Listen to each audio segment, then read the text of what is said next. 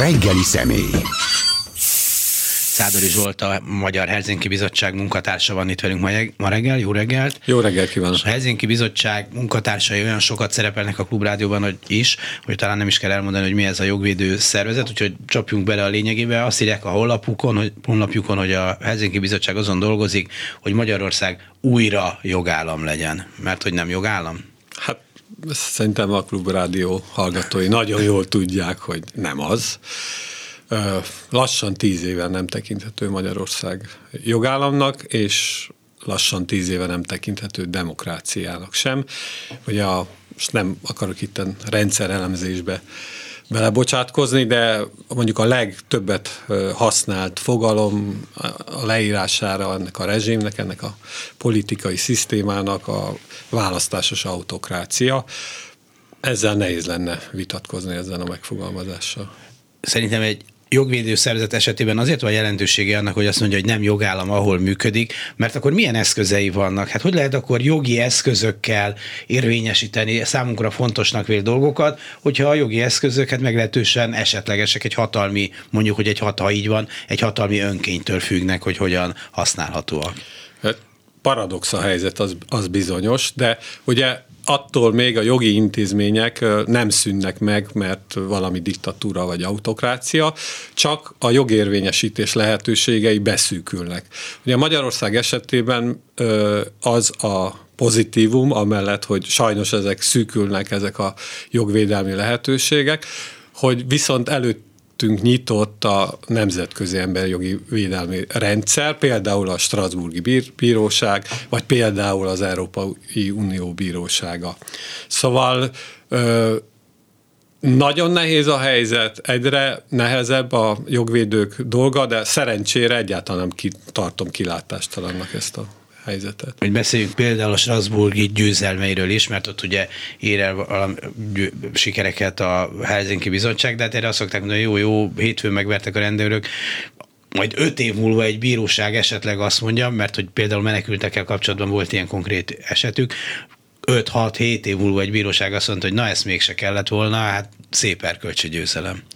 Hát azt tudom mondani erre, hogy valóban ezek a ezek a perek, meg egyáltalán nem csak a Strasburgi perek, a Magyarországon lefolytatott perek, amelyek sikerrel zárulnak, azok nem adnak rögtöni elégtételt a, a panaszosainknak, vagy a, a, a jogaikban megsértetteknek, viszont, viszont nagyon sokat segítenek az egyéni jóvátételen túl nagyon sokat segítenek a hasonló helyzetű ö, embereknek. Tehát ö, van olyan Strasburgi ítéletünk, ahol például ö, tíz évvel később született meg a döntés, de egy olyan jogi helyzetet írt le benne a Strasburgi Bíróság, amely sok más ezrekre vonatkozott, tehát az ő szempontjukból nagyon fontos volt, hogy volt egy olyan bátor, kitartó ember,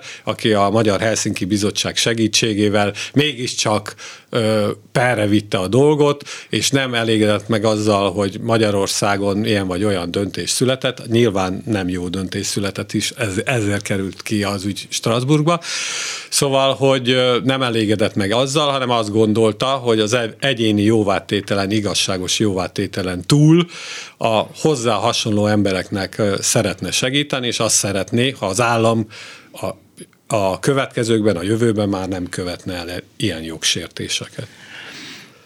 Azért az látszik, hogy a jog az iszonyatosan képlékenyé válik egy nem jogállami dologban. Tehát történik valami, szerdán pénteken benyújtanak egy törvénymódosítást a parlamentbe, egyébként úgy van megcsinálva, technikailag is, hogy ki se lehet bogarászni sokszor. Azt most a katonai szakszervezeteket szüntették meg a, nem tudom én, a káposzta termesztésről szóló jogszabályon belül, nem pont így, de valami, tehát rendszeresen valami ilyet csinálnak. Szóval megváltoztatják a jogszabályt, vagy, vagy és, és akkor kész. Most nem beszélünk arról, hogy beszélünk arról, ami pedig nagyon lényeges, hogy hát az ügyészség kormánypárti elfogultsága az szintén különösebb mély bizonyítást nem igényel. Igen, és erre most mit mondjak, valóban. Hogy mit lehet akkor tenni? Akkor miért menjek bírósághoz, ha ilyen viszonyok vannak? Ha megváltozik a jogszabály, ha létezik visszaható hatályú törvénykezés, mondjuk büntetőgyben talán még nem, de miért, miért ne lenne ott is, hogyha az eljáró szervezetek hát nem pártatlanok, vagy nem feltétlenül az, igaz, az igazság érdekli őket. Ugye a, a 80-as éveket szokták párhuzamba állítani a mostani időszakkal, csak ugye az a különbség, hogy még ott utólag úgy látjuk, hogy évről évre bővültek a lehetőségek, úgy most azt látjuk, mint hogyha évről évre szűkülnének a lehetőségek, de hát azért, a belegondolunk, sokkal nagyobb a lehetőség még most is, most 2023-ban, mint mondjuk volt 1987-ben, ha összevetjük a dolgokat, tehát a jog, jogérvényesítés lehetőségei sokkal nagyobbak, valóban sokkal kisebbek, mint amelyek mondjuk 2008-ban voltak, de igenis vannak olyan intézmények, amelyeket még talán nem nyelt le a, a hatalom, és vannak olyan személyek, például bírák, akik kellő szakmai autonómiával és erkölcsi autonómiával rendelkeznek, hogy ilyen az állammal vitás ügyeket el tudják megfelelően dönteni. Szóval rossz a helyzet, és, és rosszabbodik a helyzet, de egyáltalán nem mondanám azt, hogy nem érdemes pereskedni, mert bizony még az állammal szemben, akár a kormányjal szemben is lehet pereket nyerni, hisz talán a bíróság az egyetlen olyan hely, ahol a tárgyalóteremben olyan mondjuk így jogilag steril állapotok hozhatók létre, amikor az, az egymással vitázó felek az érveiket beterjesztik, és a bíróságnak az érvek alapján kell, nem pedig mondjuk a politikai súly, vagy a hatalom, vagy az erő, az erő alapján kell ö, okay, így dönteni, ké... hanem a törvények alapján. Így kéne lennie, de hát látjuk, hogy a bírósági vezetésben mi történik, hogy hogyan tették be egymás után a saját embereiket, hogy hogyan lehetetlenítettek el olyan bírókat, akik például azt mondták, hogy na ennek az ügynek az elbírálását felfüggesztem, addig még egy nemzetközi testület azt nem mondja, hogy ez így jól van, vagy, vagy, vagy nem így jól van, hogy nem talál, kitaláltak olyan mechanizmusokat, hogy áthelyezünk ügyeket más bírósághoz, mert megnézzük, hogy hol van olyan bíró, akkor még több ilyen szóval nehezebb volt ilyet találni, aki talán a mi szájunk ízünk szerint dönt, és majd egy büntetőügyet áthelyezünk, csak azért oda hát, ha ott elítélik a, azokat, akiket mi nem szeretünk. Szóval kicsit, mint a túl optimista lenne a, hát, a kép, amit lefest. Ö, lehet, hogy annak tűnik, de, de nem tudom, tulajdonképpen ez a jog, jogvédelem paradoxon, amiről beszélünk, hogy, hogy a legkellemesebben a jogvédők nyilván jogállamban és demokráciában tudnak működni, viszont a legnagyobb szükség rájuk uh-huh. nem jogállamban és nem demokráciában, hanem például választásos autokráciában van. Tehát azt tudom mondani, hogy a Helsinki Bizottság és más magyar jogvédőknek valóban nehezebb a dolga, viszont sokkal nagyobb ránk a szükség, sokkal több ügyfél fordul hozzánk panaszokkal, mint, mint korábban. És lehet, hogy azt mondjuk neki, hogy itt sajnos nem lehet elérni, mert van olyan, hogy azt mondjuk, hogy itt sajnos nem lehet elérni eredményeket, de ezeket többnyire valami technikai ok miatt mondjuk, tehát kiesett már a perelési határidőből, vagy valami, de hogyha ő mindenképpen szeretné, és mondjuk a profilunkba vág az az ügy, és ő mindenképpen szeretné azt a perelni, akkor többnyire azért el szoktuk vinni ezeket az ügyeket, azzal együtt, hogy mondjuk megmondjuk neki, hogy kevés esélyét látjuk annak, hogy ő, ő győzzön az állammal szemben majd a paradoxonra visszatérünk, mennyire érzik magukat fenyegetve, mint szervezet, és akár személyükben is azok, akik jogvédelemmel ilyen feltűnően foglalkoznak, mint Helsinki, a TASZ, még akad egy-két uh-huh. ilyen szervezet szerencsére. Hát a légkör az biztos, hogy sokat romlott tehát a kormánynak az egyik céltáblája a civil jogvédő szervezet, illetve minden olyan szervezet, szerveződés vagy személy, amely autonómiával bír, tehát kormányfüggetlen és, és van egyéni hangja, az kétségkívül az, azt a kormány ellenségnek tekinti, és ezt nem rejti véke alá. és ez nem csak mondjuk a jogalkotásban mutatkozik meg, tehát most mondom azt a szuverenitás védelmi vagy önkényvédelmi törvényt, hanem, hanem hát a legkegyetlenebbül, vagy legkártékonyabban ebben a propagandában, ami, ebben a fekete propagandában, ami körülveszi ezeket a szervezeteket és a szervezetben dolgozó kollégáinkat, az biztos, hogy, hogy ez nagyon rossz.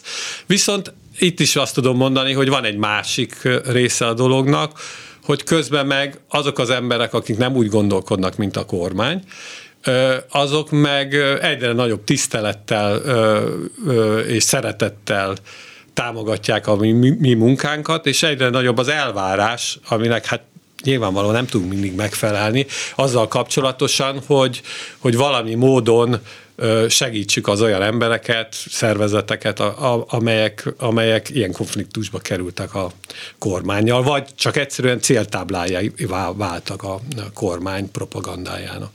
Hát az kétségkívül, hogy van a dolognak egyfajta romantikája, de hát azért itt elég durva dolgok történtek, talán 2018 környékén volt ez a Black Cube nevű, tehát egy ilyen, egy ilyen izraeli, á, nem áll, valódi titkosszolgálat volt, egy magántitkosszolgálattal úgy fest, hogy a magyar kormányhoz közel álló körök provokáltattak civil szerveket, hogy hát a csőbe tudják őket húzni. Pillanatokon belül ugye a Fideszes pártsajtóba landoltak, ráadásul sokszor szerintem hamisított ilyen dolgok, akkor ilyen áll interjúkat készítettek, már becsaptak embereket, hogy azt mondták, hogy munkát, kell keresni, munkát keresnek, és akkor egy ilyen beszélgetést fölvettek, és azt úgy adták elő, hogy kellemetlenül jöjjenek ki belőle. Tehát, hogy azért a konfliktusba azt hiszem kiderültek jogvédők, akiket lehallgattak, vagy megfigyeltek. Tehát, hogy azért itt, itt, itt, itt, itt komoly pénzekért, komoly és igen, erkölcstelen egyébként titkos szolgálati módszereket vetettek be. Erkölcs, jó tudom, oké, okay, jó reggelt. Hát valószínűleg nem, nem csak erkölcstelen, hanem, hanem törvénytelen. törvénytelen. Hát, igen, ha lenne igen. törvény, akkor ezek törvénytelen. Na, igen. Szóval az, hogy, hogy azért itt, itt, itt komoly veszély nagyon komoly, Nagyon vannak. komoly dolgok történtek, történnek, és valóban ezek, ha úgy végignézzük a folyamatot, egyre súlyosabb, úgy egyre súlyosabb jogsértések, és én ezt nem is mondom, akik azt mondják, hogy nézzünk mindig Oroszország felé, vagy Fehér Oroszország felé, mm. hogy ott mik, mik történtek. Hát, és hogy mondtuk a hírekben, hogy Navalnyinak az ügyvédeit is igen, lecsukták egy igen, Igen, igen. Persze, még nem tartunk, de már lehallgattak ügyvédeket, mint kiderült. Meg az ügyvédi kamera Igen. elnökét? Igen, például az ügyvédi kamera elnökét, aki meglep meglepetésemre nagyon nem is tiltakozott ez ellen. Hát, taktik. hát most mit tiltakozott? Jó, igen. hát igen, lehet taktikázni, de ez itt a, ez egy tényleg egy állandó nagy kérdés, hogy mit lehet csinálni. Ugye elkezdtem a 80-as évekről igen. beszélni, most megint vissza fogok térni oda. Ugye volt a demokratikus ellenzék, amelynek ugye két mondjuk úgy taktikai hozzáállása volt egy nem jogállami minimum, minimum autokrácia, de inkább diktatúrához. Az egyik az, hogy nem vállalni semmiben sem közösséget vele, ami persze könnyen ment, olyan értelemben, hogy a maga a hatalom se kívánt közösséget vállalni ezekkel a bátor emberekkel. De a másik meg az volt, hogy éljünk úgy, mint hogyha normális országban volnánk. Tehát amikor Kőszeg Ferencet... Ő az meg, alapítója a Helsinki igen, Bizottság. az a Helsinki Bizottság alapítója. Amikor Kőszeg Ferencet 1982-ben megkergették az ávósok, bocsánat, a 3 per 3-asok, a a tűzölt utca sarkán, akkor utána Kőszeg Ferenc szépen leült az asztalához, és egy följelentés fogalmazott meg, hát nyilvánvalóan az állambiztonság embereivel szemben, de egy, egy, az egyik legjobb szöveg, ami a 80-as években született, ahol a polgár ö, az órát beleüti. Hogy őt üldözik, és nyilvánvalóan nem lehetnek, képei. nyilvánvalóan nem lehetnek a belügyminisztérium alkalmazottjai. Tehát, hogy szerintem ezt a, ezt a kettős taktikát ma is érdemes alkalmazni, hogy, hogy világossá tesszük, hogy ez a rendszer ö, ö, mérhetetlenül romlott,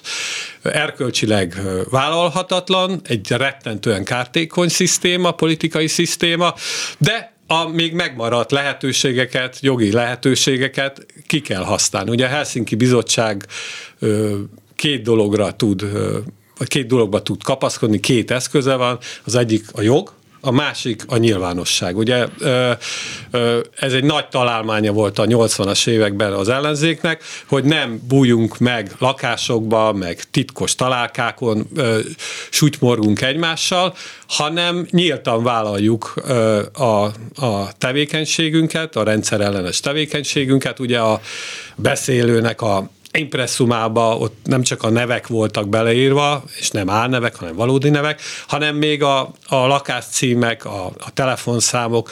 Szóval ö, szerintem ez a taktika most, most is ö, helyes, mert valamennyire a nyilvánosság nem tud mindenkit megvédeni, meg nem tud minden esetben megvédeni embereket, de a nyilvánosság még mindig valamit ö, tud kompenzálni ebből a sok-sok rosszból, ami körülvesz minket.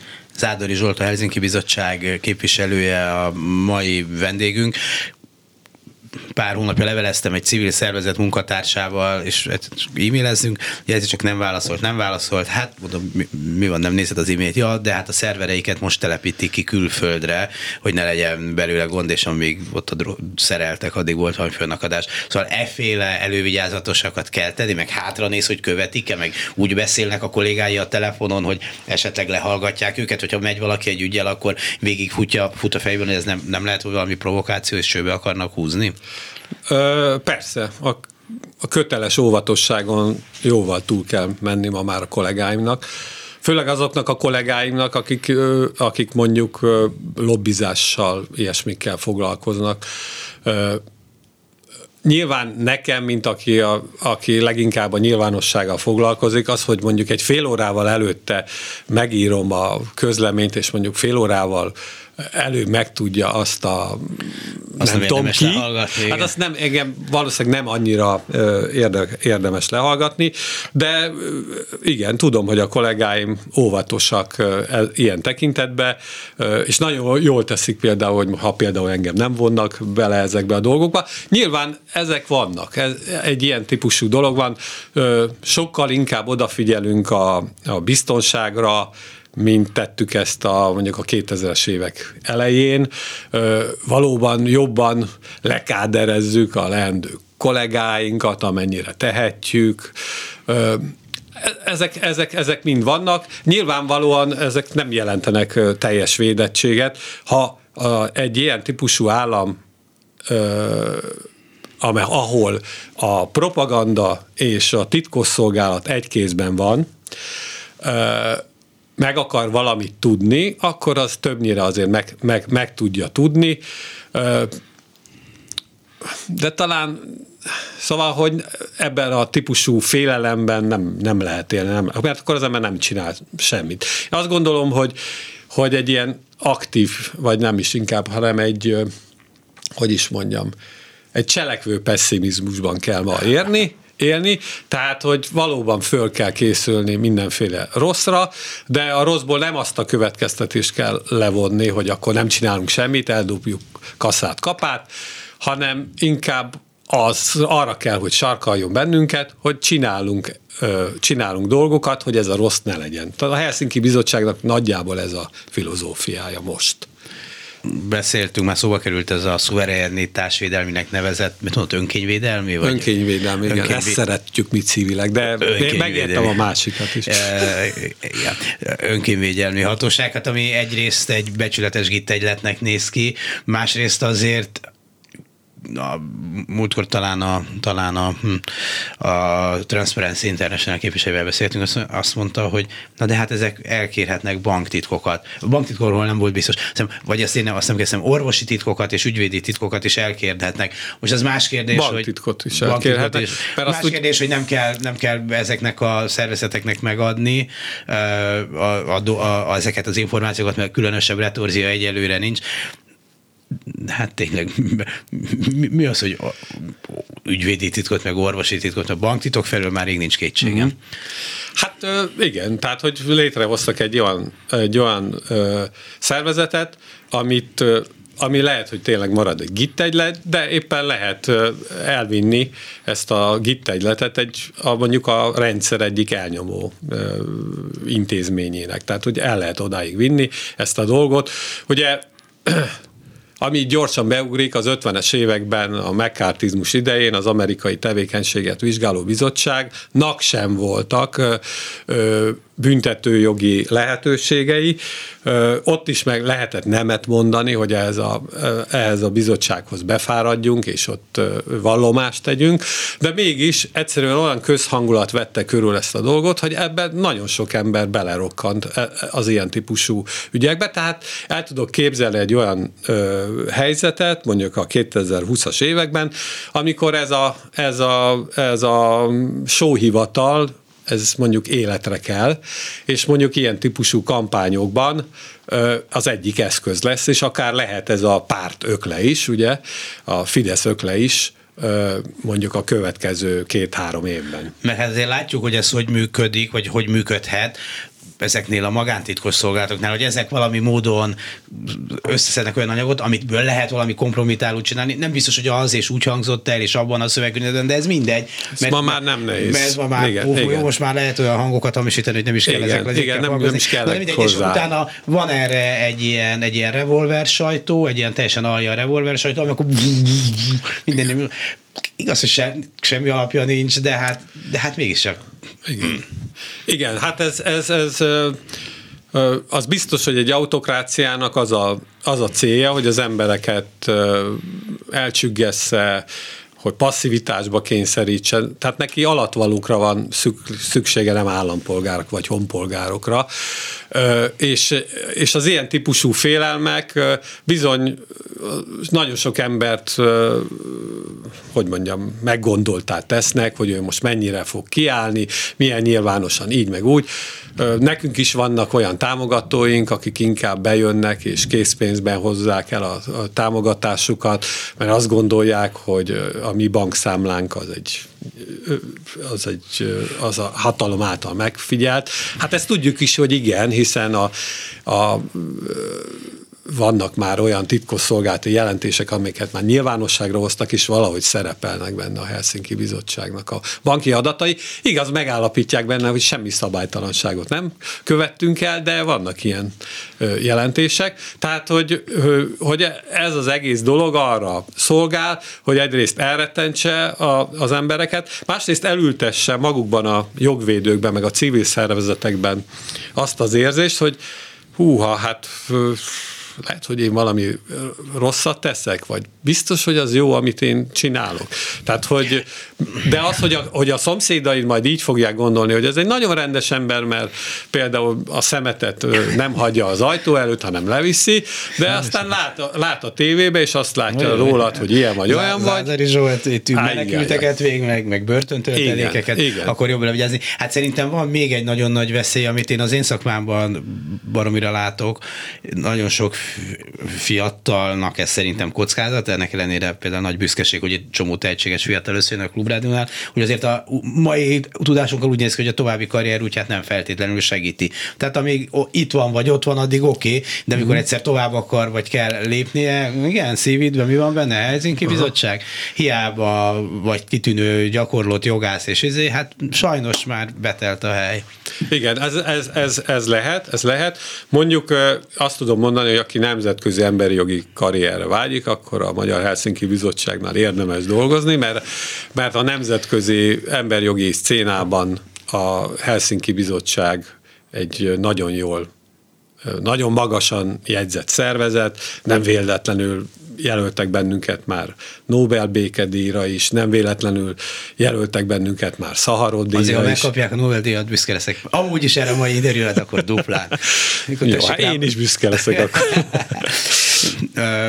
Ugye, olyan témákkal is foglalkoznak, amelyek hát nem olyan nagyon népszerűek. Most nyilván ez magával a műfajból is következik, de mondjuk menekültek jogait védeni, vagy börtönben lévő emberek, tehát szabályosan és a jogállami normák szerint is megfelelően lévő emberek jogait védeni, hát ez, ez nagyon sok ember számára nem szimpatikus. Börtönben van, igen, legyen neki minél rosszabb. Tulajdonképpen, hogyha hereszorító is lenne, meg kaloda, az lenne uh-huh. de az, hogy, hogy milyen körülmények között nem áll ezzel foglalkozunk. Menekülő, igen, akkor akkor zúpolják vissza, ilyeszt. Szóval, hogy ezek nagyon sok, nagyon-nagyon nagy tömegek számára, ezek nem rokonszenves dolgok ilyenekkel foglalkozni. Igen, kétségkívül a, a közhangulat ilyen tekintetben is sokat romlott, tehát mondjuk 10-15 évvel ezelőtt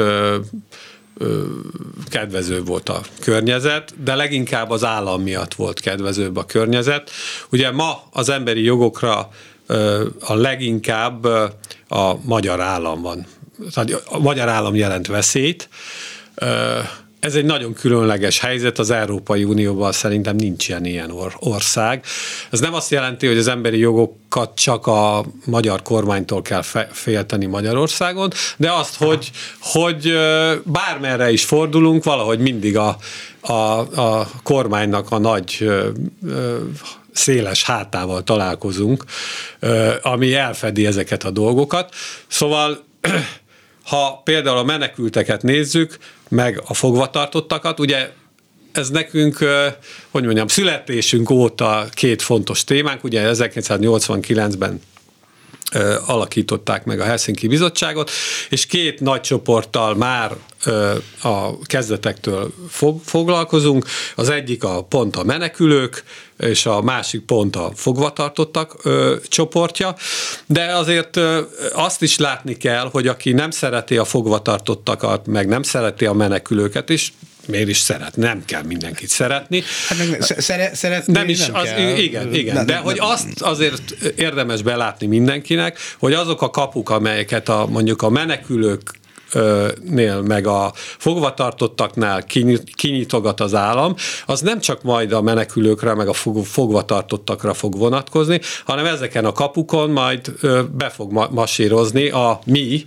a normális állampolgárok életébe is az állam, és olyan dolgokat fog csinálni, amelyeket mondjuk tapsikolunk neki, hogyha a menekülőkkel szemben csinálja, vagy a fogvatartottakkal, de föl fogunk háborodni, hogyha velünk szemben fogja ezt megcsinálni. Pff, ugye tudok itt ilyen klasszikus tekintély e, e, e, érvekkel előállni, hogy a Göncárpád is, meg a meg Mandela is arról beszélt, hogy egy, hogy egy országot nem a báltermekből lehet megismerni, hanem a börtönök felől. Tehát, hogy egy, hogyan működik egy ország, az nagyon sokat elmond róla a börtön.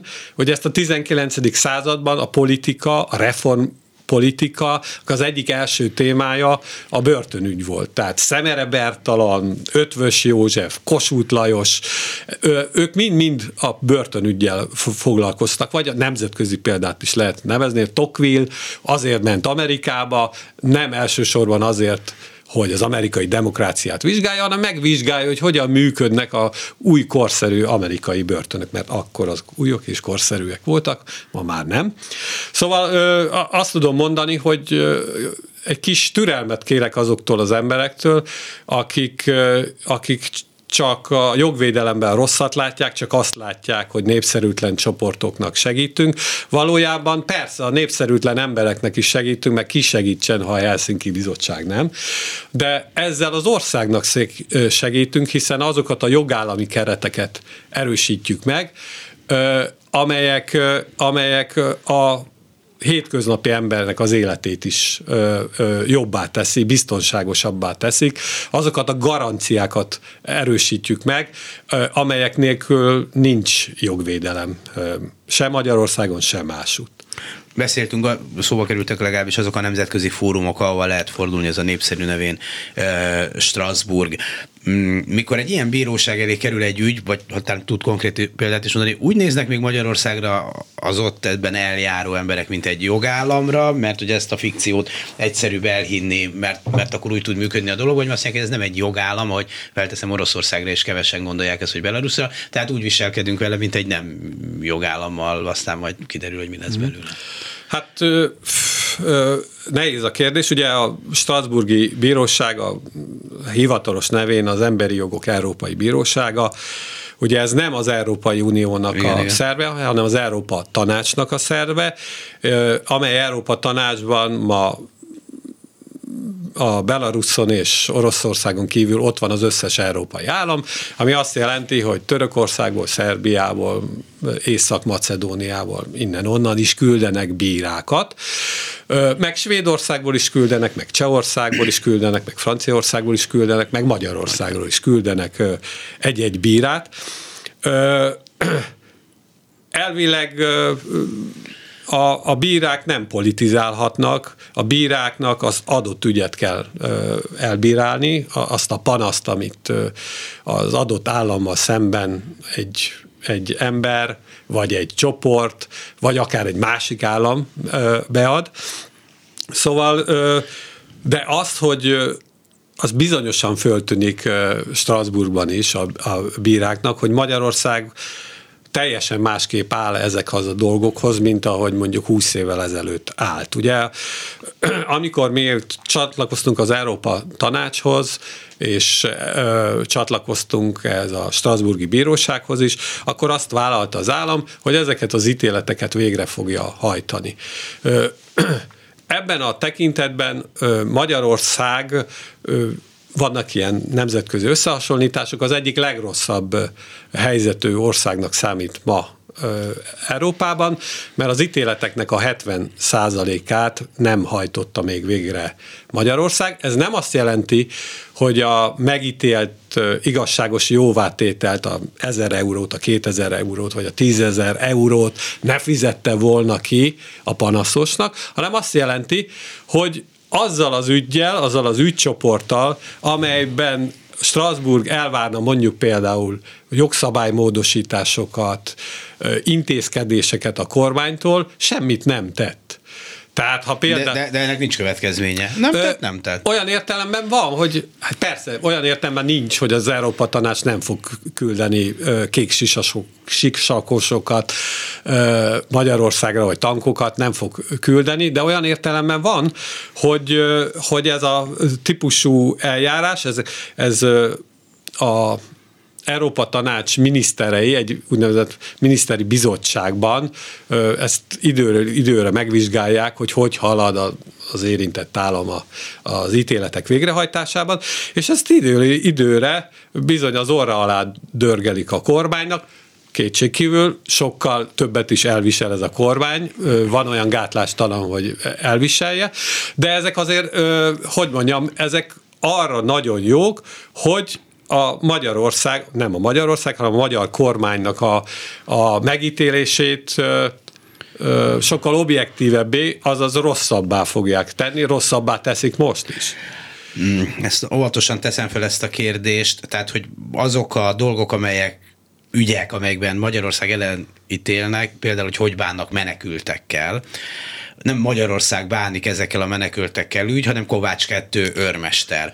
Aki persze tudom, hogy parancsot teljesít, meg azt mondják neki, nem tudom micsoda, de hogy valahogy szóba kerül-e, és most nem is ezekben az ügyekben, hanem az önök gondolkozásában, hát azoknak az embereknek legalább az erkölcsi felelőssége, akik, akik akik azt csinálják, amit csinálnak, amiről aztán egy hosszú vizsgálat után kiderül, és nyilván ebben nagyon nagy fokozatok vannak, hogy hát ez, ez, ez, ez csúnya dolog volt. Tehát egy apát a fiával bezárni és éheztetni hosszabb ideig, mondjuk egy ilyen táborban, szem volt, volt Igen, egy tranzitzóna.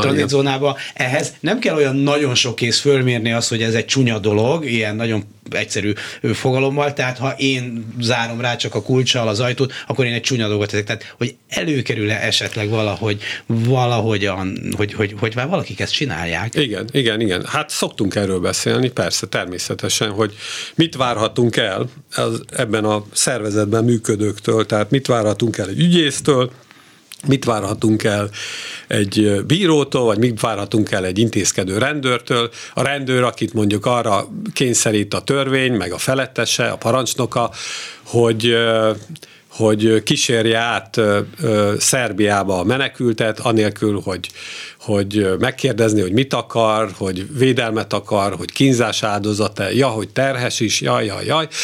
Tehát, hogy ezek ellenére is ezt a rendszert működtetik, igen, ezt az autokráciát emberek működtetik.